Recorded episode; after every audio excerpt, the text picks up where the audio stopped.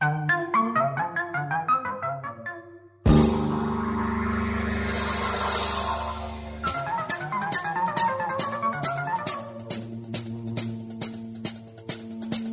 ora in onda Zoom, 90 minuti in mezzo ai fatti. Conduce Antonino Danna.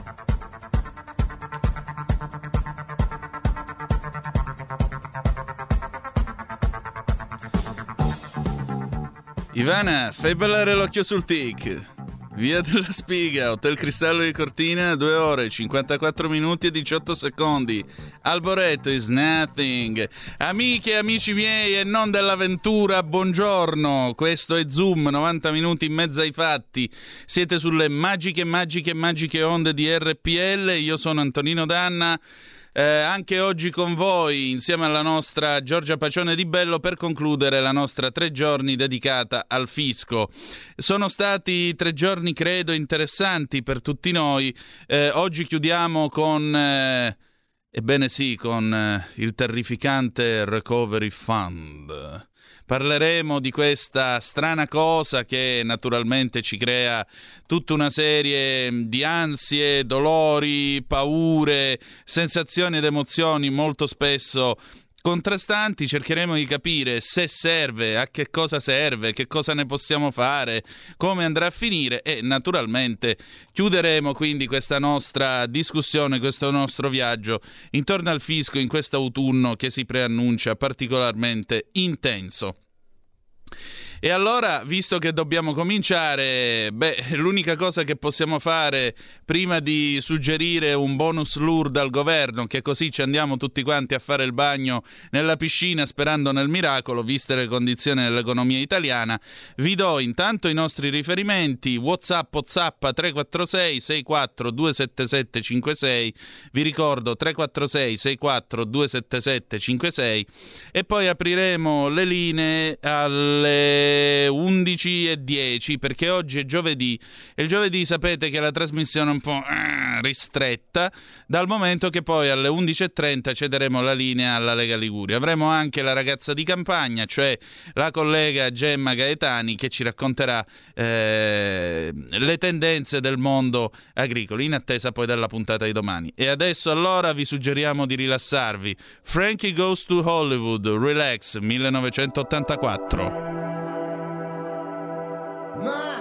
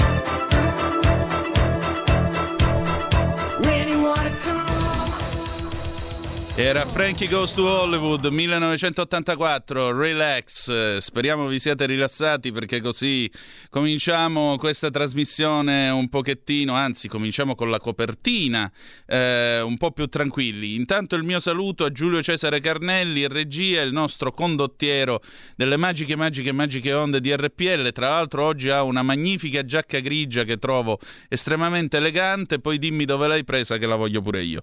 Detto questo, cominciamo cominciamo con eh, la nostra copertina. Allora, adesso che cosa si fa? Eh, ci pensa l'Europa, amici miei. Signore e signori, ecco a voi il Next Generation EU o Recovery Fund, come l'ha battezzato la Commissione europea. Trattasi, spiega il Sole 24 Ore, di un nuovo strumento europeo per la ripresa, approvato dopo quattro giorni di negoziato dal Consiglio europeo straordinario del 21 luglio. Ma attenzione perché nel finale vi, ra- vi narreremo chi è l'assassino, c'è una sorpresa, attenzione.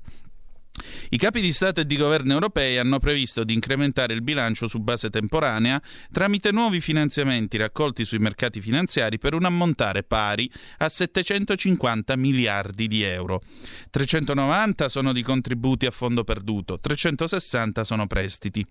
Sempre il Sole spiega che l'Italia conterà su 65,456 miliardi di sovvenzioni a fondo perdute e il 70% di queste risorse, cioè 44,7 miliardi, è riferito agli impegni per progetti 2021-2022. Il resto, ossia 20,73 miliardi, è riferita agli impegni relativi al 2023. Nel complesso, la quota italiana è di circa 209 miliardi, ripartiti in 81,4 in sussidi e 127,4 in prestiti. Il resto dei sussidi saranno canalizzati attraverso altri pilastri dell'operazione anticrisi, tra cui React EU, Sviluppo Rurale, Just Transition Fund. Per avere questi soldi, continua ancora il quotidiano della Confindustria, i governi dovranno inviare alla Commissione europea i piani di ripresa e resilienza entro il fine aprile 2021.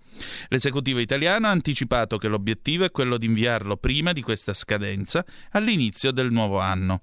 Bruxelles ha comunque incoraggiato gli Stati membri a sottoporle i programmi preliminari già da metà ottobre. E fin qui sembrerebbe tutto bene. Il Recovery Fund viene visto in fondo come l'arcangelo Gabriele che addita la via della ripresa a tutti noi poveri fantozzi. E il ministro degli esteri, Luigi Di Maio, sentito in audizione alla Camera, ha spiegato quelle messe a disposizione dall'Europa, riferisce Rai News, sono risorse ingenti. Il Recovery Fund vale più del piano Marshall. Dobbiamo far presto, ma anche bene, un treno che non ripasserà più. Un'occasione unica per modernizzare il nostro paese. Quindi, quello che intendiamo fare è concentrare le risorse in modo strategico e affrontare i nodi strutturali e tanti colli di bottiglia che per troppo tempo hanno frenato la crescita italiana. Tutto molto bello, ma Di Maio lo sa che il governo di Alcide De Gasperi, quando prendeva una decisione inerente al piano Marshall, passava dal Parlamento, basta leggere i resoconti del tempo. Intanto c'è chi ha naturalmente i suoi dubbi. Eh, è l'ex ministro degli esteri del Conte 1, Enzo Moavero Milanesi, che naturalmente sul Recovery Fund ha delle perplessità.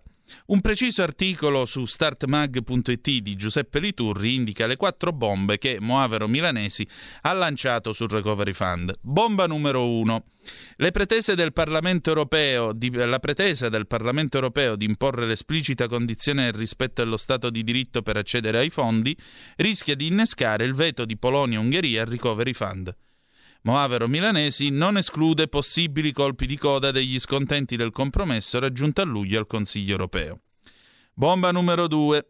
Poiché i sussidi e i prestiti non pioveranno dal cielo, la Commissione, scrive ancora StartMag, si indebiterà sui mercati e dovrà rimborsare quelle somme dal 2028 con entrate proprie, cioè tasse e contributi richiesti agli Stati membri. Ciò significa un notevole incremento del budget fino al 2% del reddito nazionale lordo dall'ordinario 1,4, alimentato con tasse come quella sul digitale, la plastica, le emissioni di CO2 che sono da anni oggetto di discussioni senza esito. Bomba numero 3. Ecco qua la sorpresa che vi dicevo in anticipo. C'è totale incertezza giuridica. Ad oggi il Recovery Fund semplicemente non esiste, non esiste uno straccio di strumento legislativo a cui fare riferimento. Infatti l'accordo del 21 luglio a Bruxelles ha un valore meramente politico e le bozze di regolamento pubblicate alla Commissione a fine maggio potrebbero cambiare perché sinora non sono state adottate né dal Parlamento europeo né tantomeno dal Consiglio. Quarta bomba. Come se non bastasse, le bozze della Commissione, che comunque contengono disposizioni severe e insolitamente meticolose, si distinguono perché a consentono una sia pur temporanea riduzione delle tasse, una misura limitata a 2-3 anni con tutti i limiti connessi alla temporaneità, sempre purché sia funzionale al varo di una riforma strutturale. Quindi ci faranno pagare meno, ma poi si farà quello che dirà l'Europa. B. Prevedere l'applicabilità delle norme sugli aiuti di Stato. A cosa serve allora, scrive Moavero Milanesi, nel quadro eccezionale del Recovery Fund, ribadire l'esigenza delle complicate procedure ad hoc sugli aiuti statali che possono portare a escludere svariate imprese dai benefici? A Moavero Milanesi tale previsione non riesce a capire quale sia la logica e noi meno di lui che è molto più preparato. C da ultimo, e questo è proprio clamoroso, eh, contenere il richiamo alle norme del semestre europeo alla procedura di infrazione che, ancorché sospese, pendono sui paesi come il nostro che, se si trovano in tale procedura di infrazione e tardano nelle azioni correttive per uscirne, i finanziamenti del Recovery Fund potrebbero essere sospesi a guisa di sanzione. Quindi, se noi non ci mettiamo in regola coi conti, non ci danno un becco di un quattrino. Questo, per Moavero Milanesi, è un disegno opinabile, dato che sono proprio gli Stati, come la nostra Italia, in maggiore difficoltà di bilancia e quindi passibili di procedura ad avere più necessità di fondi UE straordinari e ordinari. Insomma, l'annegato, per dirla alla Camilleri, pietre addosso, così annega meglio. Vi va bene così, amici? O prenotiamo appunto tutti un bel bonus Lourdes, tutti insieme, partiamo in, in torpedone? Facciamo così, diamo la parola agli Europe. The Final Countdown 1986, forse verso la fine dell'Europa, chissà.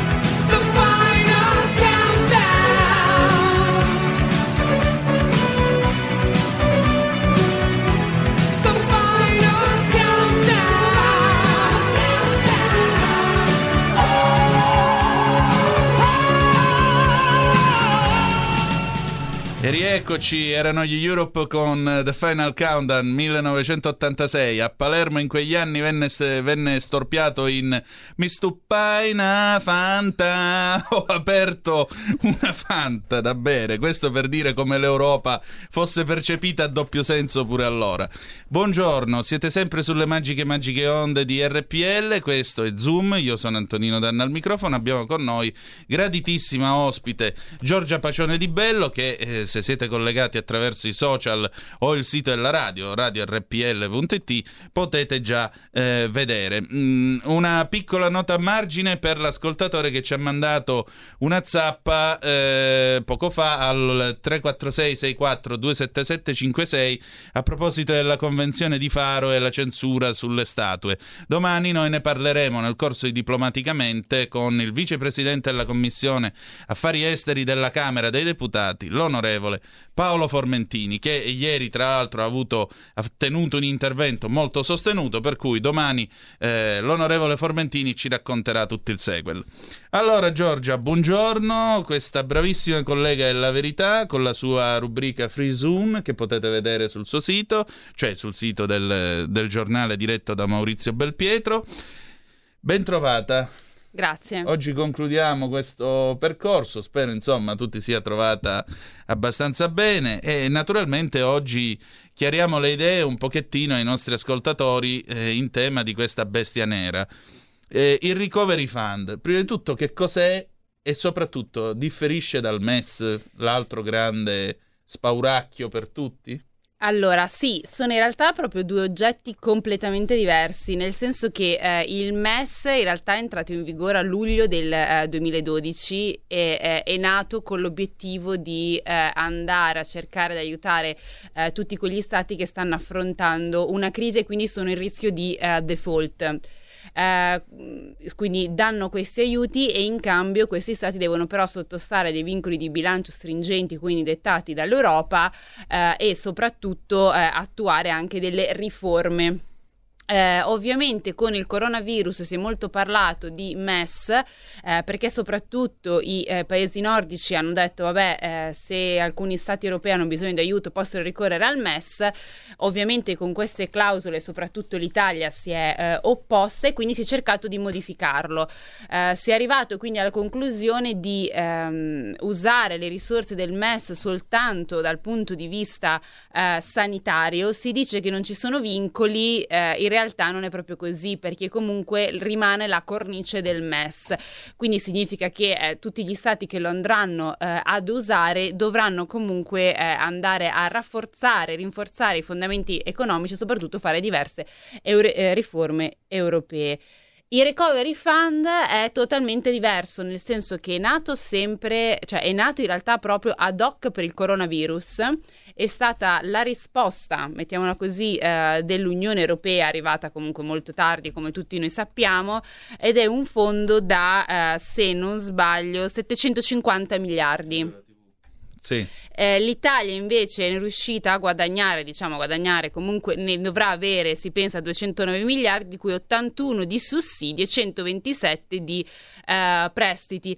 Eh, come si fanno a ottenere questi soldi è una bellissima domanda perché eh, in realtà il processo non è così semplice, nel senso che ad aprile tutti i vari governi che vogliono usare queste risorse eh, del Recovery Fund dovranno presentare i piani, eh, questi piani verranno scrutinati alla, insomma, dall'Unione Europea che deciderà se sono in linea o meno con le sue linee e poi non, non, solo deciderà se sono in linea con i suoi dettami, quindi insomma le sue linee guida, ma soprattutto ne seguirà passo per passo l'evoluzione e l'applicazione. Mm.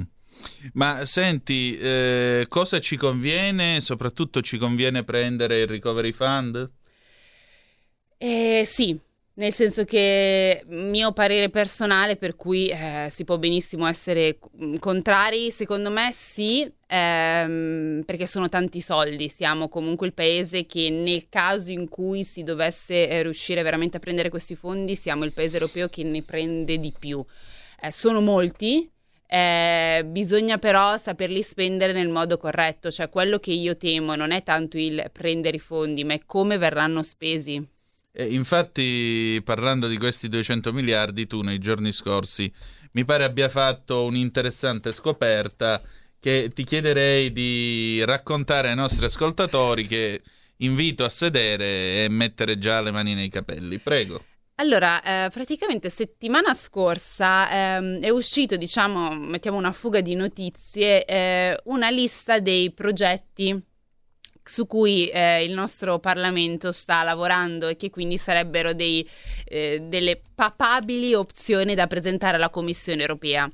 Eh, da precisare che dopo che è uscito, qui dopo che i giornali e noi giornalisti ne abbiamo parlato, eh, ci, stato, ci, sono stati subito smentite dicendo no, ma eh, questi sono già stati superati, adesso ci stiamo lavorando su altro, eccetera. L'aspetto interessante è che parliamo di 558 progetti io eh, nel visionarli, ovviamente qui ne riporto soltanto alcuni, quelli che mi hanno fatto diciamo divertire di più, ma per far capire l'alto livello è per questo che prima dicevo ho paura per come verranno spesi questi soldi. Allora direi di fare Lit Parade Lit dal parade. quinta alla prima. Cioè. allora, signore e signori, nelle cose più assurde che si volevano fare con i soldi del Recovery Fund, al quinto posto. Allora, al quinto posto abbiamo lo smistamento 2.0 della posta ovvero Poste Italiane ha chiesto 180 milioni per un nuovo programma di smistamento dei pacchi. Meraviglioso. Al quarto posto. Al quarto posto abbiamo i laptop richiesti dal Ministero dell'Anagrafe Esteri per ben 7 milioni, per darlo ovviamente ai dipendenti. Commovente. Terzo posto, signore e signori. Al terzo posto abbiamo, io metterei in, un insieme di iniziative sulle donne, quindi sull'empowerment femminile, perché le donne sono sempre in minoranza, poverine, devono essere tutelate come specie eh, protetta da parte del governo e per questo 4 miliardi. Meraviglioso. Attenzione, la medaglia d'argento, secondo posto per un e-commerce nazionale per la rinascita locale, quindi un Amazon italiano pari a 2 miliardi. E attenzione, la, la proposta più assurda della nostra top 5 di oggi è un acquario per Taranto pari, quindi per realizzarlo richiedono 50 miliardi. Commovente, signore e signori, un bel applauso! Un bel applauso, tutti i soldi che dobbiamo ripagare. Siete contenti? L'acquario a Taranto, signore e signori. Cioè, Taranto è effettivamente nota località di montagna, ha bisogno di un bell'acquario nel quale vabbè. è stato detto eh, adesso non mi ricordo bene da quale ministro comunque che l'acquario a Taranto serve per eh, aiutare e creare nuovi posti di lavoro. Eh magari ci mettiamo quelli dell'Ilva 10.000 persone a lavorare all'acquario. Mi sembra un'ottima soluzione. Eh, dice lei che faceva? Io lavoravo con la giratubi e adesso no pulisco la vasca del pinguino imperatore. Ok ma io non ho, non ho veramente parole non ho veramente veramente parole Uh, attenzione che è arrivata una zappa dal nostro dal nostro Alberto. Buongiorno Giorgia, buongiorno Antonino. Solitamente ascolto la radio in macchina, ma in questi giorni di convalescenza da post intervento chirurgico vi ascolto da casa. Grazie per la compagnia e le preziose informazioni. Vabbè, saltiamo i, i complimenti. No, rimettiti, insomma, speriamo che sia stato niente di grave. Poi che cosa abbiamo qua? Eh, abbiamo questo ascoltatore che ci scrive: Forse sarebbe il caso di cercare di tenere sotto controllo con una norma ad hoc la tradizionale voglia del fisco di saccheggiare in modo selvaggio e creativo qualunque situazione connessa anche lontanamente ai controlli che attua. Controlli e verifiche sì, certamente, ma corretti e giusti. E poi abbiamo il nostro credo sia il nostro Manzoni, se non sbaglio, comunque eh, vogliono fare l'acquario a Taranto, lui c'era arrivato subito nella top 5 e poi Ministero Difesa, satelliti per osservare lo spazio, quindi tipo Moonraker eh, di 007. Per il primo uomo su Marte, magari. Meraviglioso, il capitano cacace dell'aeronautica militare su Marte. Esatto. Bellissimo, siamo commossi. Che Visto parte come... dall'acquario di Taranto, quindi certo, va direttamente certo. Se penso a quello che hanno fatto a Samantha Cristoforetti, veramente, no. lasciamo stare, dai. Eh, eh, altro, altra zappa, Lorenzo, ma non dovevano allevare le cozze a Taranto? Già, è vero, bravo. Era una delle proposte, infatti. Scusate un attimo che sono le 11. Rieccoci, questo è sempre Zoom sulle magiche, magiche, magiche onde di RPL. Antonino Danna al microfono insieme alla graditissima ospite Giorgia Pacione di Bello, collega della Verità. Eh, Giorgia, abbiamo fatto l'elenco, insomma, delle cose creative che volevamo potevano fare, ma ehm, in concreto però se questi soldi ce li daranno per davvero, parliamo di, ora di cose serie o proviamo a parlarne, ammesso che in Italia si possa parlare di cose serie. Eh, se ce li danno questi soldi, eh, ce li danno per davvero o sarà solo uno show come la potenza di fuoco, i cannoni di Navarone e tutto il resto? E, e in realtà dipende molto dai progetti che vengono presentati perché questi eh, che abbiamo detto prima un elenco, no? eh, adesso mh, mm, Europa si può dire quello che vuole, matrigna cattiva, insomma riveste sempre diciamo la parte della cattiva, ma eh, di certo che se noi presentiamo dei progetti come eh, l'acquario di Taranto, ora eh, con tutto il bene del mondo io non credo che eh, l'Europa ci dica sì sì va bene usate i nostri soldi per costruire un acquario a Taranto, Ovviamente eh, il punto è che devono presentare progetti seri e concreti, ma soprattutto che vanno ad aiutare veramente l'economia, perché eh, adesso eh, abbiamo riso e scherzato facendo la top 5, diciamo, delle, delle eh, delle idee creative. Delle idee creative, ma eh, ce n'erano veramente tanti, cioè mh, va- svariati ministeri che hanno chiesto eh, PC e computer per fare lavorare i dipendenti smart working oppure soldi eh, per sviluppare maggiormente lo smart working. Cioè, in questo momento adesso all'economia italiana non servono i PC eh, oppure soldi per sviluppare lo smart working. Questo magari è un secondo, un terzo, forse un decimo step certo. avanti, no? Quindi e, e il punto è questo, se si presentano delle, eh, dei progetti che non hanno né capo né coda, è ovvio che questi soldi l'Unione Europea ci dirà no, grazie, ci riteniamo noi. Certo, no, ma infatti mi hai ricordato un profilo del premier olandese Rutte che io ho scritto per Italia Oggi durante il lockdown. Cioè, io mi metto nei panni di un uomo che eh, a 45 anni è famoso ad Amsterdam perché ha una sub usata di seconda mano che ha fatto credo 200.000 km, una roba del genere, con cui va in giro privatamente e pensate, quest'uomo durante il lockdown sua madre è morta di coronavirus. C'era il lockdown, lui si è autoimposto di andarla a vedere solo proprio pochi minuti prima che morisse. Ora, un uomo del genere, secondo voi, davanti alla proposta di usare il recovery fund appunto per eh, l'acquario a Taranto, queste robe qua, o come ci scrive anche eh, un nostro ascoltatore Silvio Di Eh, perché non pensare a collegare l'acquario di Taranto a quello di Genova con un bel tunnel e pista ciclabile? Cioè, vi rendete conto gli altri che ci guardano e sentono tutta questa roba che cosa possono pensare da da, da, di noi? Cioè, li chiamano i frugali, sui giornaloni li attaccano, ci vogliono male, il nemico tedesco, il nemico olandese. Però, ragazzi, dai, quando si propongono delle cose assolutamente senza senso, è normale che gli altri qualche domanda se la pongano.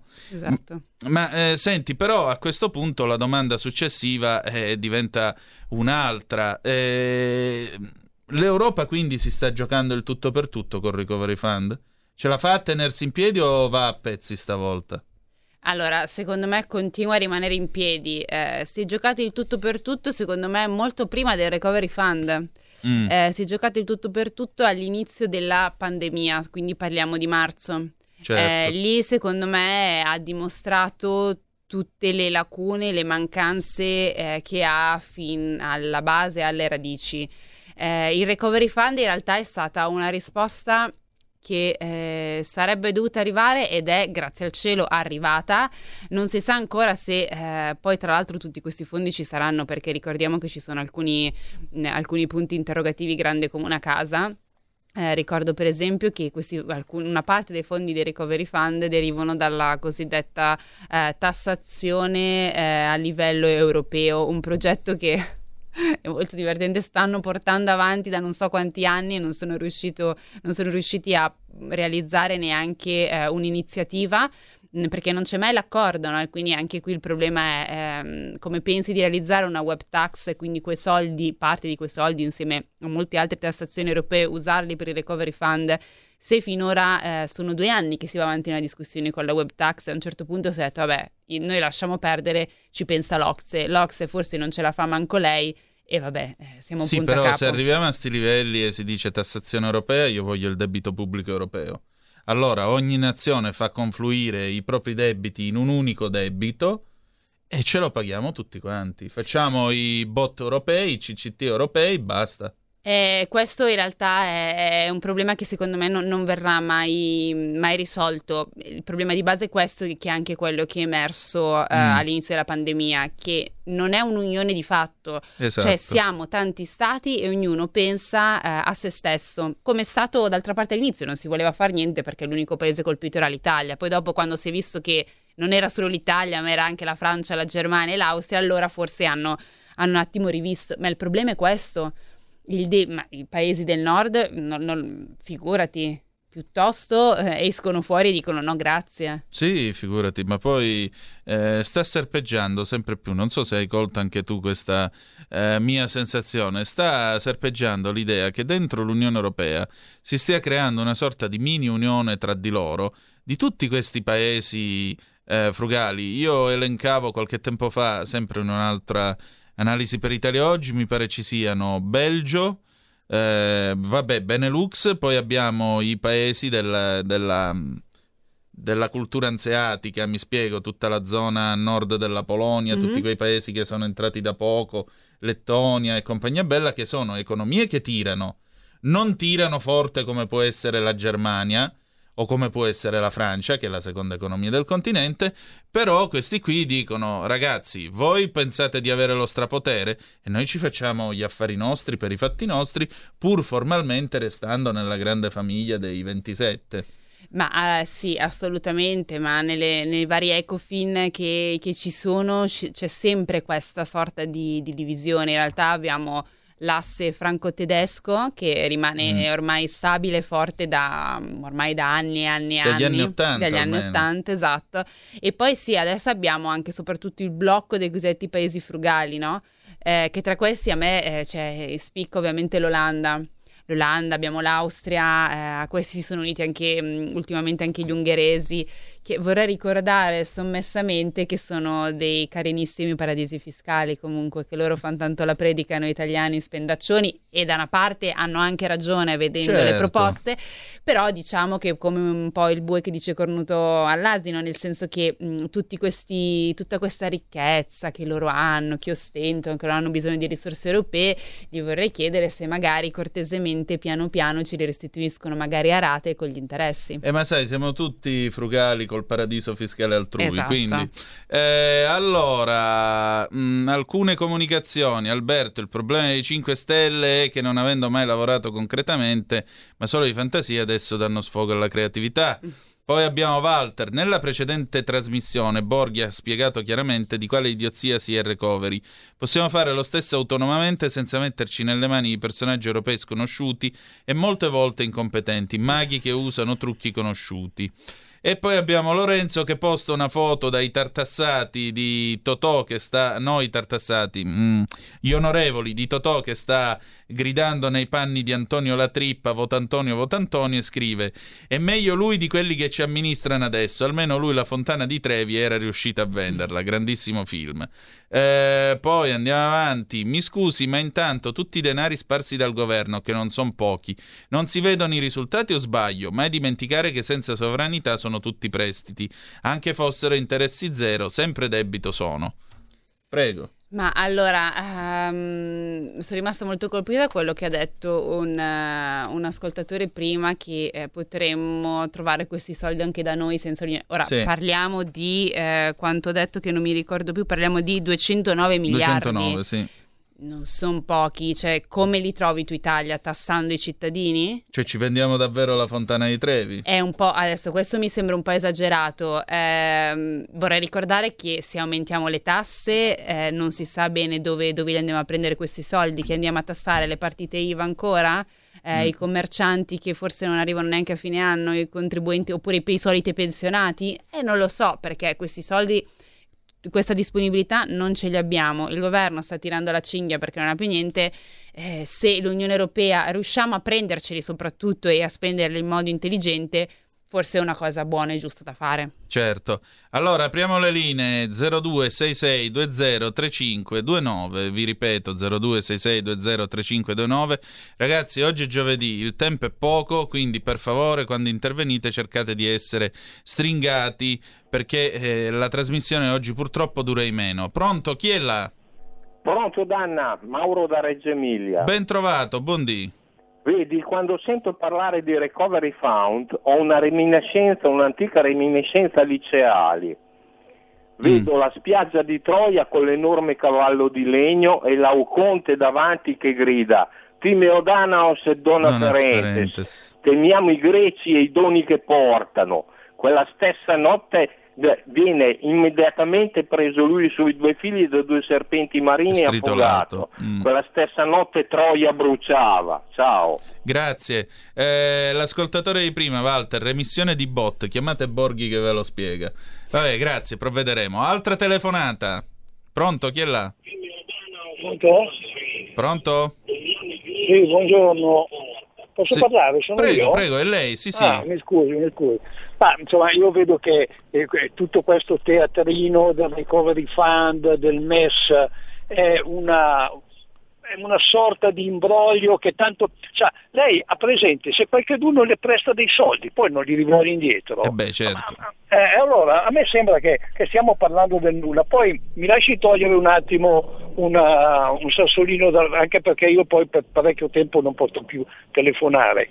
Allora, per quanto riguarda Salvini che viene attaccato su tutti, no? ma mm. anche dalla verità ultimamente, vorrei ricordare che forse nessuno se n'è accorto che Salvini ha distrutto il Movimento 5 Stelle. Quando eravamo al governo insieme li ha portati dal 34% al 17%, poi li ha obbligati per andare al governo a fare l'accordo con il PD, mm. per cui è stata la loro fine. Nessuno glielo riconosce a sto ragazzo. No, glielo riconosciamo. Eh, pronto, chi è là? Salve Locatelli Milano, buongiorno. Ben trovato, buongiorno. Salve, senta, eh, a me sembra che tutte le nazioni d'Europa siano tutte in deficit, tutte, tranne ovviamente l'Olanda che non paga niente, ci, ci, fa, ci, fa, ci fa, in modo delinquentesco. E non per niente tutte le aziende vanno a finire là per non pagare e per eludere le tasse. Voglio dire che se le leggi non hanno motivi di coerenza, eticità e, mo- e moralità sono tutte delle leggi truffa, quindi perseguibili. Voglio dire, ma tutti questi soldi da dove provengono? Dall'Unione Europea, visto che, ripeto, che tutte le nazioni sono in deficit? Probabilmente dalla Germania, una pirlata simile, proprio veramente dobbiamo prendere i vari gentiloni e quant'altro e fare di tutto e di più, guardi, senza mezzi termini. Senta, mi fermo qui, la saluto e grazie. Prego, buongiorno. Allora, i soldi si trovano dove li trova l'Europa, alla BCE, lei che stampa i soldi, Alessandro da Brescia. Pure in Venezuela li trovavano alla Banca Centrale e ora stanno morendo di fame. Eh, tutti questi soldi da dove arrivano? Li stampano e se ce li stampiamo noi il grande bluff, Matteo Davarese. Poi ancora, Borghi parlava di bot, l'ho spiegato molto bene, Paolo da Borgomanero. Giorgia. Ma eh, io rimango sempre un po' un po' così diciamo uh, basita. Capisco che quando si parla di Unione Europea parte sempre la carogna e uh, si parte in quinte e si pensa sempre negativo. Um, io penso che piuttosto che scagliarsi contro questi fondi che come abbiamo detto una parte comunque sono anche finanziati da una fiscalità europea che non si sa neanche se si riusciranno a trovare effettivamente eh, i fondi da, riguardanti da questa fiscalità europea. Abbiamo web tax, plastic tax, carbon tax, eh, chi più ne ha ne mette fretta, ehm, sono comunque soldi che ci fanno comodo, cioè adesso i bot eh, e quell'altro e, e il debito pubblico sì, però adesso parliamo di cose concrete. Eh, è un conto se si vuole parlare per attaccare continuamente l'Unione Europea perché è sempre brutta, cattiva e tutte le pestilenze ce le ha lei e, e lei che ci porta alla deriva e tutto. Però bisogna anche guardare mh, davanti alla realtà. Cioè, ho, ho, letto prima una lista di cinque eh, proposte che ha fatto il governo e parliamo dell'acquario di Genova oppure di potenziare lo smart working e nessuno qua mi viene a dire o fare le pulci sul fatto eh, che il il governo vuole usare questi soldi per eh, finanziare un cavolo di smart working e non magari per incentivare l'innovazione o altro nell'economia italiana e poi la colpa è dell'Unione Europea, veramente fate? Perché forse stiamo un po' raggiungendo dei livelli che eh, non si ragiona poi più di tanto. Sì, effettivamente alle volte c'è molta prevenzione. Per quanto riguarda il fatto di dire non abbiamo i soldi, li stampiamo, eh, storicamente queste cose sono già accadute e storicamente hanno portato soltanto a delle tragedie. Penso anche per esempio alla Repubblica di Weimar in Germania dove la gente andava a fare la spesa con le carriole cariche di Deutsche Mark, insomma, perché un uovo al mattino costava 5 miliardi di marchi, alla sera era arrivata a 12, insomma, attenzione ragazzi perché mh, mm, queste cose, dice abbiamo la zecca, stampiamo i soldi, i soldi non è che restano così a valore immaginario. Andiamo avanti, due telefonate, pronto, chi è là? Ciao, sono Marco D'Amanto, Antonino. Quella, Boddi. Allora, io voglio continuare invece il discorso dei bot. Ricorderei sì. a tutti che in agosto eh, il Tesoro aveva messo a disposizione, il governo aveva fatto stampare dei bot che poi la richiesta è stata di oltre gli 80 miliardi, quando invece il governo mi sembra che si sia fermato ad una quindicina. Quindi non è che manca la, la richiesta di bot in Italia e gli interessi che ne che ne derivano resterebbero tutti all'interno del nostro paese e se mai dovesse esserci un invenduto il tesoro se li ricompra, mentre continuando a fare come, come fa l'Unione Europea è chiaro che noi continuiamo ad indebitarci con i mercati stranieri, quindi vuol dire che dobbiamo pagare degli interessi che non rimangono all'interno del paese. Per quanto concerne il discorso del mago che faceva Borghi, è chiaro, l'Europa si sostiene, poi chiudo, come in pratica facevano gli imbonitori dell'Ottocento. Sul palco c'era uno che, che, che, chiamava la gente e diceva venite signori, venite, e, che, e poi veniva fuori il mago. Si è stata creata all'interno degli stati e quindi anche in Italia tutta una serie di sottostrutture che sono portate a sostenere il mago, cioè l'Europa, sindacati, alta burocrazia, confindustriali e si sono create appunto delle caste che sono nate e si sostengono sul discorso legato al fatto che l'Italia, anche se usata come zerbina in Europa, debba restare in Europa perché gli altri sono sempre più belli, perché poi alla fine mettiamole, chiudo, Ger- la Germania, la Francia hanno un trattamento diverso, da quello che ha l'Italia in Unione Europea e questo lo vediamo tutte le settimane. Ciao a tutti e grazie. Ciao, ma questo dipende anche dalla statura e dalle scelte che un paese fa a livello di politica estera. Se a livello di politica estera la nostra parola non conta niente e nel mondo addirittura perdiamo sempre più piede, guarda quello che succede nel Mediterraneo, non aspettatevi se poi uno va a pestare i piedi a Bruxelles e gli ridono in faccia. Eh, abbiamo un'altra telefonata, prego. Pronto? Sì, buongiorno. Pronto, buongiorno, sono Marisa, telefono dalla Brianza. Ascolti, eh, c'è un piccolo particolare che l'Europa non può permettersi che l'Italia esca, perché se, se l'Italia affonda, affonda tutta l'Europa, quindi dovrebbero metterselo nel testone tutti quanti perché non è la Grecia e non è neanche Malta. Esatto, Quindi... quello che ha detto Farage quando ha lasciato l'Europarlamento, ha fatto bene a ricordarlo. Dice ecco, l'Italia non poi... si farà bullizzare dall'Europa perché non è una Grecia più grande. E poi scusi, posso fare una deviazione perché non riesco mai a telefonare se no. Siccome stanno facendo in modo di mettere Zaia contro, contro la Lega e contro Salvini mm. e, e, si illudono che Zaia molli il Veneto perché così rinun- il Veneto eh, dimentica l'autonomia. Vorrei dire che io conosco Zaia da 30 anni e credo proprio che non si farà ingabellare da questi imbonitori perché è una persona troppo solida. Okay. E la Lega ha bisogno di tutte e due, sia di Salvini che di Zaia. Grazie, ciao. Grazie a lei. Eh, ma ho sentito bene, 50 miliardi per un acquario? sì, esatto. Ho sentito benissimo, sì, sì, le sue orecchie funzionano sì. bene. Eh, stampare soldi è quello che deve fare una banca centrale ed è quello che sta facendo l'America. Ancora con le carriole di soldi, ma per piacere, Alessandro da Brescia. La tua ospite si dimentica che l'Italia versa alla UE 15 miliardi l'anno e ne riceve molto meno. Siamo contributori netti. Poi, perché non si cerca di aiutare in qualche modo gli informatori scientifici del farmaco a partita IVA, che vengono respinti agli ospedali e poliambulatori come fossero lebrosi e non riescono a lavorare, magari con una specie di salvacondotto? Non ci servono soldi ma leggi. Giorgia. Eh, sono un po' senza parole, eh, sarò sincera. Eh, io ribadisco, capisco eh, la, quest'astio che si può avere nell'Unione Europea, ma ehm, non si può pensare di risolvere tu- i, i, bot, no? Ok, ma ragioniamo un attimo, chi è, che ci, chi è che compra? Chi è che li può comprare? Non è che sono soltanto gli italiani. Cioè, adesso eh, bisogna un attimo ragionare, non siamo un'isola in mezzo al nulla siamo dentro un'Unione Europea. Può piacere, non piacere, eh, raga, ormai è così, siamo dentro l'Unione Europea abbiamo l'euro, sono, eh, stiamo in un mercato unico, dobbiamo sottostare a determinate regole. Adesso eh, è come quando uno ha il piatto davanti, eh, come quando uno dice non, non, sputare nel piatto dove mangi, no? E stiamo facendo un po' la stessa cosa. Ora, al posto che incaponirci sul no, l'Europa ci vuole fregare, no, l'Europa questi soldi eh, non ce li dà e poi se ce li dà eh, fa, ci vuole mettere la troica, che sono un po' luoghi comuni che adesso sedatevi un attimo. Forse sarebbe utile capire come spendere questi soldi per non voglio dire, ricordo, è già il terzo giorno che lo ricordo, è che noi chiuderemo il 2020 con un calo del PIL del meno 9%. E adesso io vorrei capire quale scienziato nucleare mi dà una soluzione per riuscire a risollevare il PIL da almeno il 9%. State dicendo che in tutto il mondo dove non c'è l'euro arrivano le cavallette. Lo sapete che l'Unione Europea è l'unico mondo con moneta comune? Ma siete fuori, tutti hanno la loro moneta. Corea, Giappone, Polonia, Ungheria, Turchia. Qualunque Stato appena decente se la cava. Il Giappone mi pare che è vent'anni che è in stagnazione economica. Sì, e dirò di più, eh, la Cina sta creando lo yuan digitale, Bitcoin, perché mh, mm, si è un po' comunque anche stufata del, della sua valuta e sta puntando sul digitale.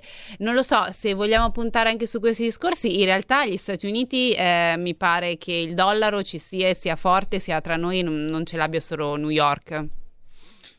Eh, non per contraddirvi, parlano di 50 milioni per l'acquario, sempre troppi, pare che non lo faranno. E eh beh, pare pure a me. Allora, eh, noi siamo in chiusura perché oggi, vi ripeto, siamo un pochettino stretti. Io vorrei... Cosa c'è Giulio? Dimmi. Niente, tutto a posto? Sì, una volta salutata la tua ospite sì, avremo la sigla. Gen- sì. Allora, stavo dicendo, io vorrei ringraziare Giorgia Pacione di Bello per essere stata con noi, tanto Grazie. per cominciare. Grazie del tuo tempo e delle tue spiegazioni. Eh, chiudiamo, come vedete, con una discussione molto sentita e mi spiace di non aver avuto più tempo per tutti voi. Per cui vi riprometto che faremo un altro, un altro incontro con la nostra Giorgia e, e, naturalmente parleremo di tutto questo e di quello che ci è rimasto in sospeso, magari nel mese di ottobre. Io ringrazio ancora la nostra Giorgia. Grazie mille, grazie a te, grazie agli ascoltatori. E speriamo insomma di riaverti presto con noi. Avevamo avuto qui a Zoom Giorgia Pacione di Bello. E adesso, signore e signori, passiamo alla nostra ragazza di campagna. Ecco a voi Gemma Gaetani. La ragazza di campagna con Gemma Gaetani. Sei forte perché sei più ricco di un re. Oh, buongiorno Gemma cara, ben trovata. Ciao, buongiorno, ben trovato a te e a voi. Io purtroppo non vi vedo, non capisco perché non funziona benissimo questa mattina la, la, il mio telefono. Comunque vi sento, è già bene, qualcosa. Bene, è colpa dell'Europa. Hai sentito la sigla? Sì, è bellissima e vi volevo ringraziare perché io mi sento tanto Artemio. E pure io. Pure... Sono un, davvero un po' la ragazza di campagna, è bellissima, grazie. Ma tu ti senti più Angela o più Maria Rosa? Beh, no, io alla fine so- eh, sono più Maria Rosa. Sì, sì, assolutamente, assolutamente sono Maria Rosa, che poi alla fine riesce a vincere, se ti ricordi bene, il cuore di Artemio. Quindi, esatto. No, è, è bellissimo, è un film che io amo tanto, mi ha sempre fatto ridere tantissimo. Senti Gemma, oggi il tempo è un po' tiranno, però mi pare che tu sì. eh, abbia chiesto un avvocato e non ti hanno portato in tribunale. Raccontaci un po' le magnifiche virtù dell'avvocato che hai raccontato sulla verità questo lunedì.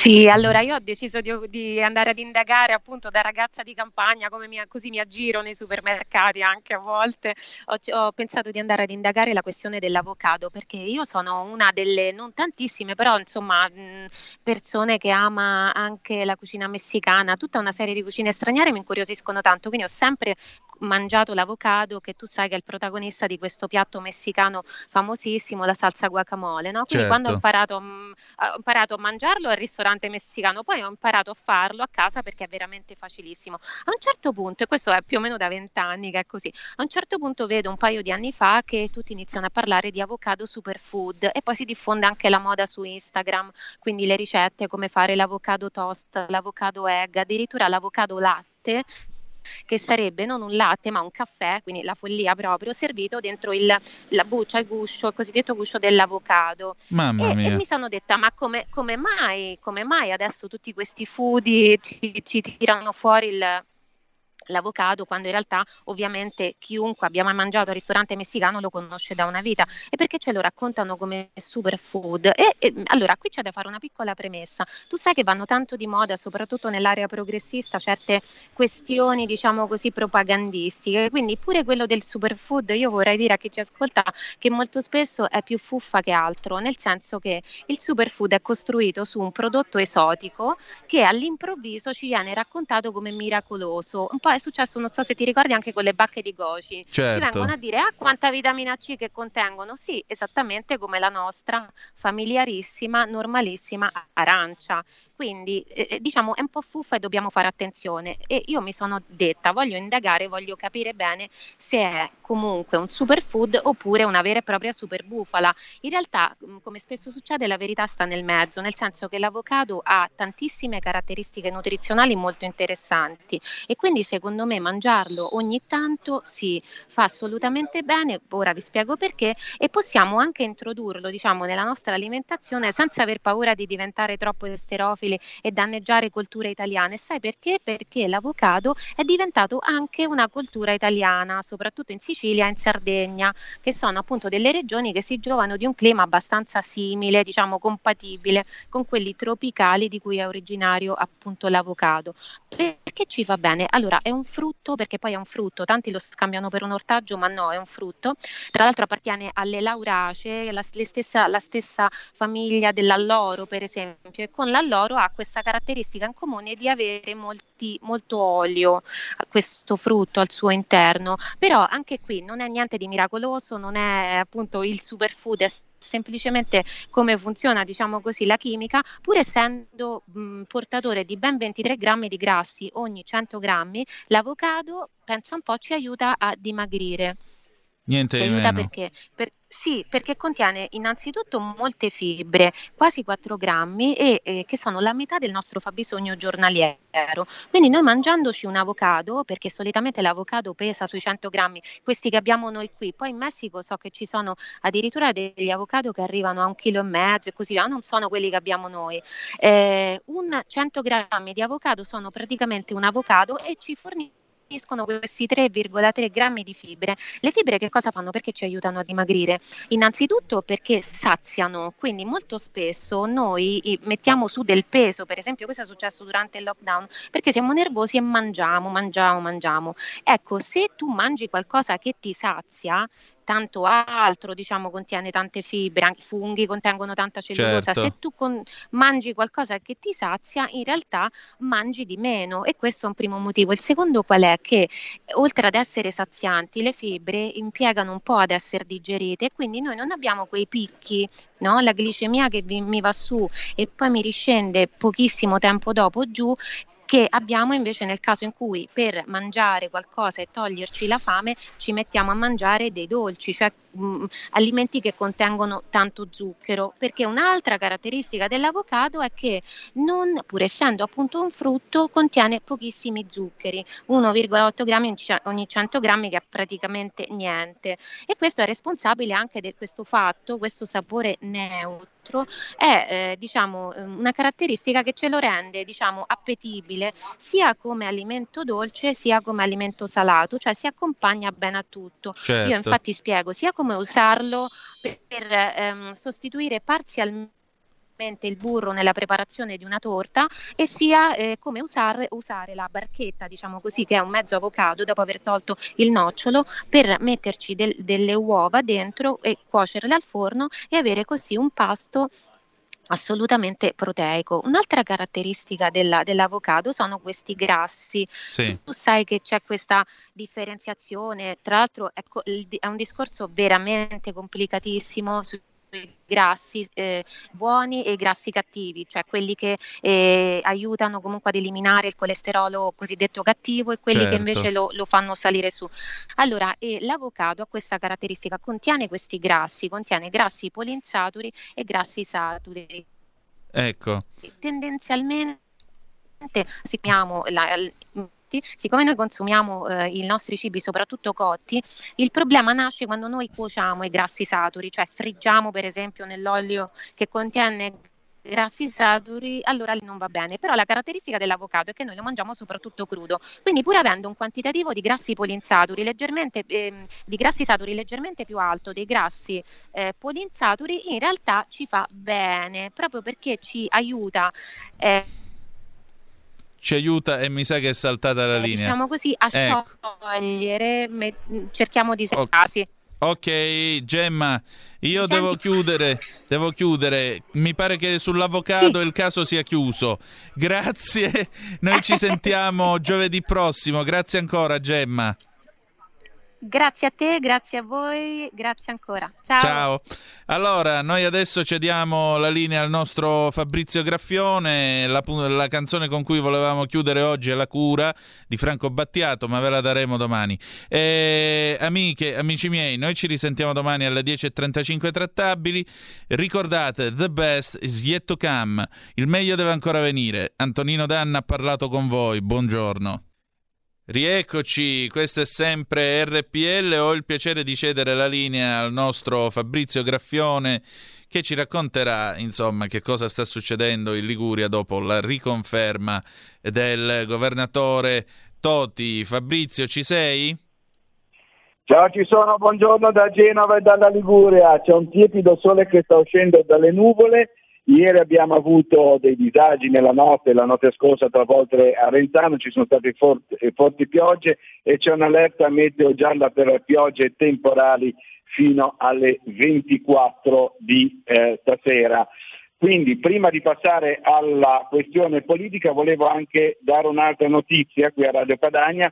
Da ieri sera siccome è stato riscontrato un eh, focolaio nel centro storico di Genova, è obbligo l'uso della mascherina all'aperto. Ecco, un provvedimento che è stato adottato dal sindaco eh, Marco eh, Bucci. Sono previste pesanti sanzioni per chi non le usa. Ecco, queste sono due notizie di servizio. Andiamo subito diretti con le elezioni regionali, do i numeri e le percentuali ancora una volta. Allora, qui in Liguria ha vinto, come sapete tutti, Giovanni Totti con il 56,13% pari a 383.053 voti, mentre la, eh, la lista di Ferruccio Sanza, che è il figlio dell'ex sindaco di Genova, tra l'altro, ha ottenuto soltanto il 38,9% eh, con pari a 265.000 506 voti. Ecco, qua in Liguria si provava un po' questo esperimento che è stato fatto a livello nazionale con il PD e il 5 Stelle messi insieme. Eh, il PD diciamo, ha ottenuto, ha ottenuto mm, perché ha ottenuto il 19,89% mentre c'è stata una debacle del Movimento 5 Stelle eh, che eh, diciamo, ha ottenuto soltanto il 7,78%. Eh, eh, la terza lista sostenuta da Italia Viva, quella diciamo, un po' più importante, con il candidato eh, Aristide Fausto Mazzardo, ha ottenuto soltanto il 2,42%, quindi diciamo, il candidato di Renzi diciamo, non ha brillato nella maniera più assoluta. Poi adesso andremo a, de- a vedere nel dettaglio un po', a fare i commenti con i primi tre consiglieri eh, regionali eletti in, uh, in consiglio qui in, in, Liguria e partiamo subito con chi? Con il leghista più votato della Liguria, che il nostro assessore comunale alla Spezia, alla sicurezza, Gianmarco Medusei. Ciao Gianmarco, ci sei? Sei in linea? Ciao, buongiorno a tutti, a te e ai radioascoltatori, buongiorno. Allora, Gianmarco Medusei, 4.573 preferenze, il leghista più preferito, quindi più votato in Liguria. Ricordo che alla Spezia Lorenzo Brogi ha ottenuto 1385 voti, Giulia Giorgi 1328, Costantina Retta 800, Luigina Cademacchi 530 preferenze. Allora, in, eh, eh, diciamo che in, in, nel collegio tuo di, di La Spezia eh, la Lega comunque ha tenuto perché ha preso il 19,85% dei voti. Sì, eh, intanto un grande ringraziamento a, ai cittadini che mi hanno dato questa, la loro fiducia, sono stati tantissimi, sinceramente non me l'aspettavo, ero fiducioso perché andando tra la gente, eh, io amo molto il contatto con le persone, essere sempre presente, veramente ascoltare i cittadini, credo che sia la cosa più importante, la disponibilità e cercare ovviamente di fare le cose senza promettere, ma cercando di essere realisti e, e sempre umili con i piedi per terra. Ora però sento anche una grande responsabilità che come ho sempre detto è quella di portare comunque la, la provincia di Spezia al centro anche della politica regionale perché è, è, devo rappresentare il mio territorio e sarà premura, la mia premura principale questa. Per quanto riguarda ovviamente il risultato della Lega, sì, abbiamo ottenuto, abbiamo ottenuto bene e il merito è di un grande lavoro di squadra che c'è stato comunque da parte di tutti, di tutti i candidati, di tutto il partito sul territorio, comunque dove abbiamo cercato veramente di essere sempre presenti e sempre ovviamente ad ascoltare le esigenze dei cittadini. Ecco, nella coalizione di centrodestra il, eh, la Lega ha, nella circoscrizione della Spezia è primo partito perché la lista Toti eh, che eh, diciamo così, è il primo partito a Liguria, ha vinto Liguria, ha ottenuto eh, eh soltanto tra virgolette il 14,9%. Eh, quindi distanziato di circa 5 punti. Eh, come lo leggi tu questo dato? Beh, io lo leggo che, che a Spezia evidentemente, evidentemente gli eletti sul territorio e tutto il partito hanno portato avanti una politica di ascolto, di vicinanza e quindi poi ci hanno premiato. Eh, questo è quello che fa la Lega, la concretezza. Eh, quindi ecco, nei vari assessorati comunali, ma anche i vari eletti come consiglieri nella, nei vari comuni della provincia, hanno veramente fatto il possibile per, per mantenere appunto eh, ciò che è stato detto in campagna elettorale, senza fare grandi promesse, ma ripeto, eh, stando sempre vicino alla, alle persone. Sicuramente il dato di Spezia deve far riflettere perché eh, è un dato importante dove ha mantenuto una, una buona percentuale. Ora, indipendentemente eh, da, dalle, dalle, prestazioni dei singoli candidati, questo è un dato che, che, non voglio poi ulteriormente sottolineare perché l'ho già detto prima, la mia, la mia felicità, ecco. però bisogna prendere in considerazione la percentuale della Lega su Spezia, che è una, una, una percentuale molto importante nell'ambito di tutta la Liguria.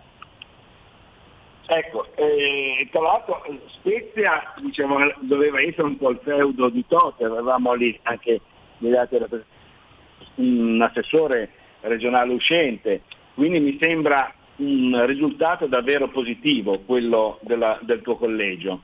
E, sì. e tra l'altro un collegio che ricordo Spezia tradizionalmente rosso, ecco, poi strappato dal centro-destra al centro-sinistra con eh, le, le, le, scorse elezioni comunali sia alla Spezia sia a Sarzana. Sì, sì, no, è una considerazione esatta, eh, ora senza, eh, bisogna essere sinceri d'altronde, d'altronde il, il, partito Cambiamo è nato, è nato su Spezia eh, e quindi un risultato nostro di questo, di questo livello deve far riflettere e, insomma, io con, sono contento veramente di aver contribuito a questo risultato perché con 4.573 preferenze eh, diciamo che la verità è che siamo riusciti a, a, mantenere una percentuale veramente alta e a contenere, contenere comunque anche lista, eh, le altre liste, ricordando sempre che siamo comunque una coalizione e, e, e quindi insomma eh, bisogna sempre mantenere eh, l'obiettivo, no? che è una coalizione, quindi bisogna, bisogna andare avanti e, e, rispettarsi a vicenda,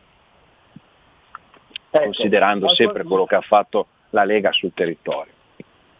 Ecco, adesso eh, la, la, domanda d'obbligo per la formazione della prossima giunta, ma i giochi devono essere ancora fatti, quindi semmai lo chiederemo al nostro prossimo ospite che è il Presidente del Consiglio regionale e riconfermato naturalmente nel Collegio d'Imperia, Alessandro Piana, che magari lui eh, ha fatto questi cinque anni in regione, mentre Gianmarco diciamo, è, è, è neoconsigliere, è un nuovo consigliere eh, della Liguria.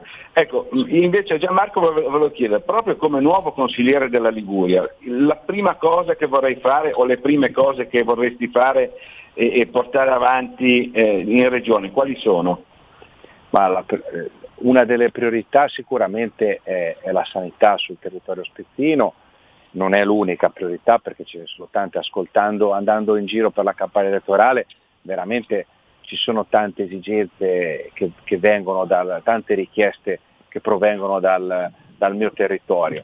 Sicuramente la sanità eh, a Spezia deve, deve, deve, deve, dare qualcosa di più al cittadino in, in tanti ambiti, anche nel settore della comunicazione, eh, ma nella ripresa delle visite specialistiche, eh, c'è da affrontare ovviamente eh, la costruzione del nuovo ospedale che è una priorità per il territorio spezzino, una priorità assoluta.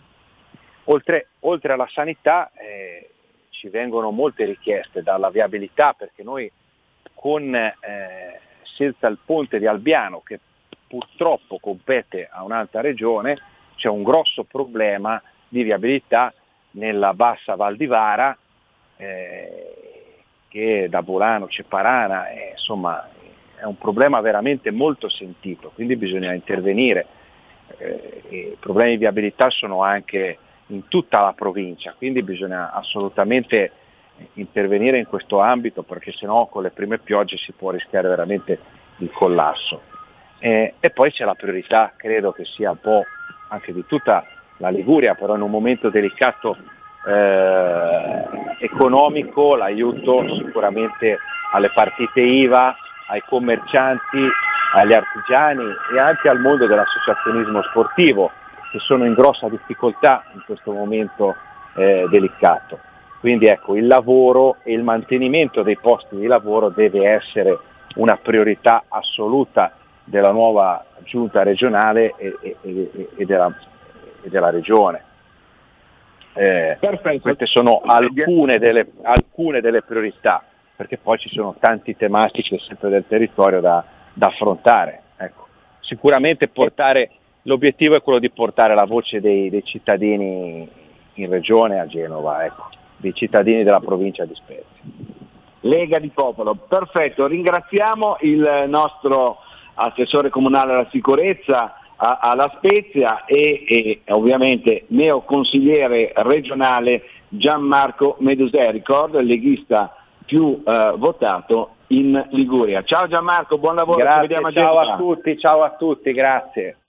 Ciao, buona giornata, buon lavoro al buon riposo anzi, perché dopo una campagna elettorale eh, eh, in estate, insomma, io so che Gianmarco è sempre in giro eh, 24 ore su 24 quasi eh, per il suo territorio. Passiamo al nostro secondo ospite eh, della giornata che ho già accennato precedentemente, si tratta di eh, Alessandro Piana, Presidente dell'Assemblea legislativa della Liguria, quindi passiamo dall'estremo levante ligure all'estremo ponente ligure, quindi a Imperia, e, do- e, dovrebbe essere già in linea Alessandro. Pronto Alessandro, ci sei? Ciao, buongiorno Fabrizio, buongiorno a tutti. Oh, buona giornata. Allora, ricordo subito che nella circoscrizione di Imperia Alessandro ha ottenuto 3.327 preferenze, un risultato di tutto rispetto, è il secondo eh, leghista più eh, votato in Liguria. Poi c'è eh, al secondo posto nella circoscrizione di Imperia eh, Mabel Riolfo con 1845 voti, eh, la Monica Gatti con 1118 e Marco Medlin, storico, 608 preferenze. Allora, un risultato che ti aspettavi, eh, Alessandro, nonostante insomma un po' qua eh, tu hai avuto una, una competizione con la lista Toti non indifferente. Sì, diciamo che a livello personale qualcosina mi aspettavo, ma eh, credo che sia un pensiero ricorrente per tutti i candidati aspettarsi qualcosina di più. Però devo dire che tutto sommato è andata bene e quindi mi sento di ringraziare in primis il partito che mi ha dato l'opportunità di candidarmi e poi tutti eh, gli amici che mi hanno aiutato, che mi hanno confortato e che mi hanno anche supportato in determinate circostanze perché eh, era una campagna elettorale difficile in una stagione particolare come quella estiva e soprattutto perché veniva dopo un periodo di lockdown che ha visto un pochettino tutti i rappresentanti politici un po' distanti dal territorio, quindi dovevamo riconquistare il territorio, la fiducia e, e soprattutto anche cercare di vincere eh, la diffidenza delle persone perché eh, continuiamo a vivere in uno stato di eh, semi, semi, si può dire, semi um, uh, urgenza, quindi abbiamo una situazione un po' di questo tipo. Allora, ascolta, so che c'è urgenza eh, anche a 20.000, poi ne parleremo comunque in un altro eh, collegamento. Tornia, eh, rimaniamo sempre sulla politica. Allora, nel Collegio d'Imperia il, la coalizione con Giovanni Totti Presidente ha preso il 65,33% dei voti, un plebiscito praticamente, mentre la lista avversaria PD M5S con eh, il candidato Ferruccio Sanza ha preso soltanto il 28,33%. 91% dei, eh, dei, dei, voti. Ecco, la, la, la, lista Cambiamo con Totti Presidente, ecco qua ha, ha preso il 5,61%, mentre la Lega è ferma al 19%. Eh, come lo leggi tu questo dato? Beh, è un dato che probabilmente ha, tirato, ha drenato molti più voti su Totti Presidente rispetto a magari a tutti gli altri partiti. E non dimentichiamoci che noi eh, stravincendo cinque anni fa in maniera leale e devo dire molto responsabile abbiamo eh, puntato sulla squadra. Eh, sulla squadra sia a livello regionale che poi successivamente a livello comunale, senza magari eh, probabilmente rivendicare primogenitura o bandierine su determinate cose che in realtà avevamo fatto, forse abbiamo peccato di, di, di, di egoismo, di, di, poco egoismo. E probabilmente la, la, la cittadinanza, l'elettore, gli elettori eh, hanno puntato sul simbolo, sul, eh, su Totti Presidente che privilegiare magari i singoli partiti perché hanno visto che la, che la squadra era vincente. Ecco. Tutto sommato mi sento di fare questo tipo di analisi, non credo che ci sia eh, un, eh, un'inflessione a livello, a livello politico verso il partito.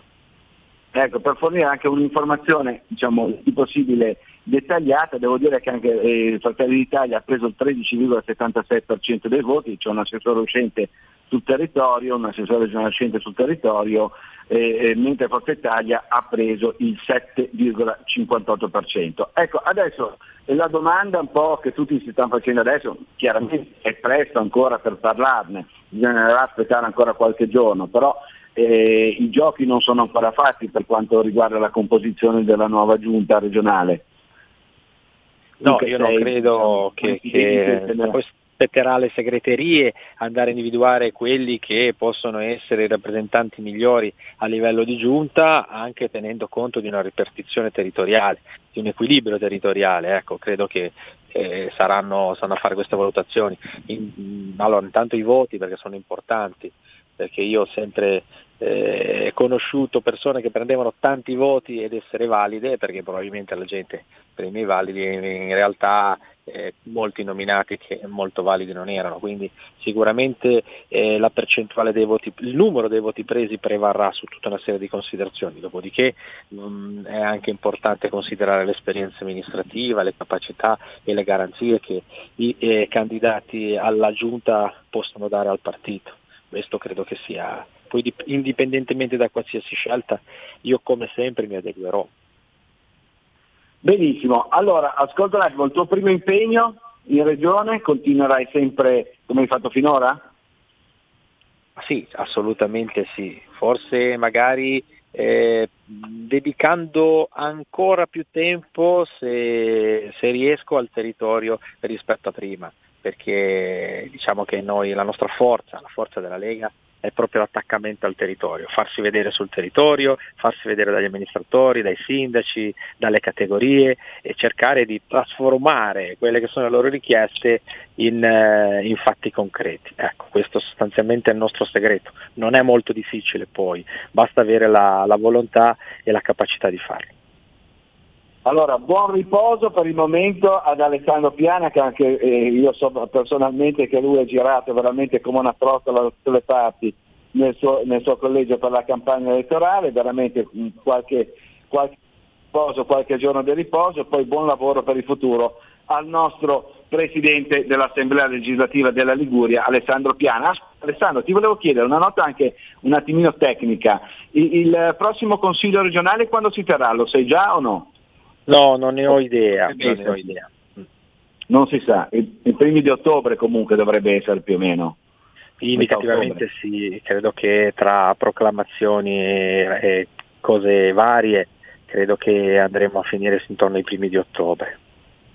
Va bene, allora buona giornata al nostro Alessandro Piana. Grazie a voi, buon lavoro. Consigliere regionale della Liguria. Complimenti ancora da, a te Alessandro, buona giornata, ciao. Allora, eh, passiamo adesso al nostro terzo ospite che è Sandro Garibaldi, consigliere comunale di Chiavari, eh, anche lui eletto consigliere regionale della Liguria. Eh, intanto che la regia mh, mm, chiama eh, Sandro Garibaldi. Abbiamo Sandro in linea. Abbiamo Sandro subito in linea? Ok, perfetto. Ciao Sandro. Ciao, ciao, ci sono. Ciao a tutti. Complimentoni, un successo da Chiavari, grazie, nel collegio di Genova hai fatto il primo. Sì, è andata davvero bene, è chiaro che è stata una campagna dura, eh, sembrava interminabile, alla fine ero veramente stanco, però poi il risultato è arrivato ed è un piacere enorme, enorme, grande, grande. Tanti complimenti, un abbraccio qua da Genova. Allora, ascolta un attimo, io do un attimino i dati del, delle preferenze per quanto riguarda la, la, Lega nel collegio di Genova. Allora, Alessio Piana 2821, ricordo il presidente comunale uscente eh, del, del, comune di Genova, attualmente ancora eh, fino alla proclamazione presidente del Consiglio Comunale di Genova, con 2821 eh, ribadisco Sandro Garibaldi con 2640 che è consigliere comunale a Chiavari, poi eh, terza ehm, il, la Sonia Viale, assessore regionale della sanità e vicepresidente uscente di Regione Liguria con 1788 voti, quarta eh, Francesca Corso con 1470 eh, preferenze, un bel successo per la nostra consigliere comunale di, di Genova il capogruppo regionale uscente Franco Senarga 1266, l'assessore comunale di Genova Francesca Fazio 1197, il nostro grande eh, presidente del municipio centro-est, centro storico, dicevo prima emergenza coronavirus, mascherina obbligatoria anche di giorno, Andrea Carratù 1186 è indaffaratissimo in questo momento e, e non siamo riusciti neanche a, a, contattarlo per fargli i complimenti. Poi Federico Bertorello, consigliere comunale di Genova 1104, poi Vanessa Boggiano 636, Lorella Fontana la nostra capogruppo in Consiglio Comunale di Genova 598, Claudio Garbarino 502, Francesco Biamonti 475, Ilaria Murmura 422, Sonia Paglialunga 381, Natale Gatto 312 ed Elisabetta Marinelli 227. Allora, la, eh, la, Lega nella circoscrizione di Genova ha preso il 14,19% dei voti, eh, mentre eh, cambiamo la lista del, di Totti Presidente 24,58%. Complessivamente la coalizione di centrodestra ha ottenuto il 54,26% dei voti, mentre la coalizione di centro-sinistra PD M5S con l'M5S il 41,07% dei voti. Ecco, eh, Sandro, eh, diciamo che eh, a, a, Chiavari nel Tiguglio le, le, cose sono andate un pochino meglio, pur essendo stesso collegio, rispetto a dove c'è stata un po' una flessione della Lega. Certo, è andata così, noi siamo, eravamo sul 20-21 a Chiavari, quindi da noi è andata abbastanza bene, abbiamo tenuto, il problema è stato su Genova e va bene, ci sono state comunque secondo me, analizzando un pochino il voto, c'è stata una problematica di fondo che è quella che eh, purtroppo il Presidente Totti ha fatto un simbolo del, del, suo, del, suo, del, suo, partito, chiamiamolo così, della sua lista, con scritto Totti molto grande e molto evidente. E questo ha ingannato parecchie persone. Lo dico per, per esperienza mia, perché ho visto come è andata nei, nei seggi, ma anche eh, me l'hanno detto altri di altri partiti della coalizione. Praticamente scrivevano il nome del candidato, in questo caso il mio Garibaldi, di fianco al simbolo Toti, baravano il simbolo Toti per barare il presidente, si sbagliavano e il voto andava alla, alla lista Toti e non alla Lega e non al, al, candidato. Quindi c'è stata questa problematica e tengo a precisarla perché davvero eh, forse non è, non è, stata voluta, però sicuramente ha spostato anche un pochino gli equilibri. E quindi è una cosa da rivedere in futuro non fare certi errori perché sicuramente poi vengono, vengono, li stiamo pagando. Ecco, tutto lì. Benissimo, allora abbiamo ancora un po' tutti in linea. Io ti volevo chiedere, eh, come ho chiesto anche a Medusè, tu sei neo, comunque hai un'esperienza politica di tutto rispetto, e, mh, quali sono diciamo, le, le, prime cose che farai in, in regione? Eh, o le prime cose, le, le tue priorità in regione, quali sono? Sì, io ho un po' di esperienza, ce l'ho, ho fatto per 5 anni il vice sindaco a Chiavari, quindi una città di 30.000 abitanti, quindi uh, so come ci si deve muovere abbastanza eh, nell'amministrazione. Chiaramente a livello regionale non ho esperienza, ma credo che piano piano eh, imparerò anche questo.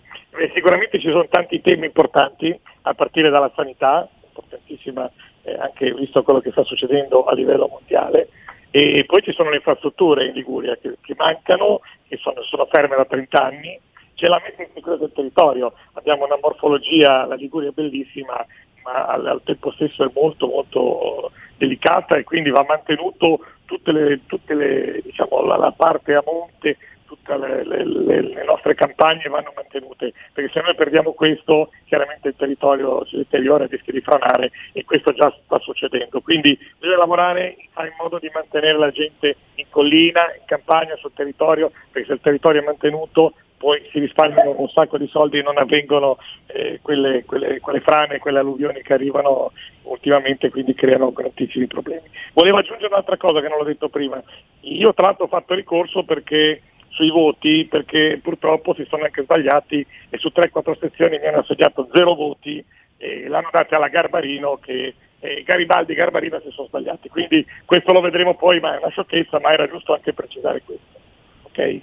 Giust- mi sembra una giusta precisazione, vedremo un po' come andrà a finire e sentiremo di nuovo il nostro neo consigliere regionale in Liguria, Sandro Garibaldi, al quale facciamo ancora tanti complimenti. Grazie, grazie a voi e ci vediamo presto.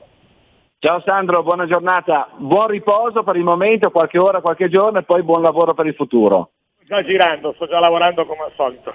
Grazie, ciao. Ciao, ciao, ciao. ciao Sandro, buona giornata. A questo punto da Genova e dalla Liguria è tutto, linea a Milano da Fabrizio Graffione.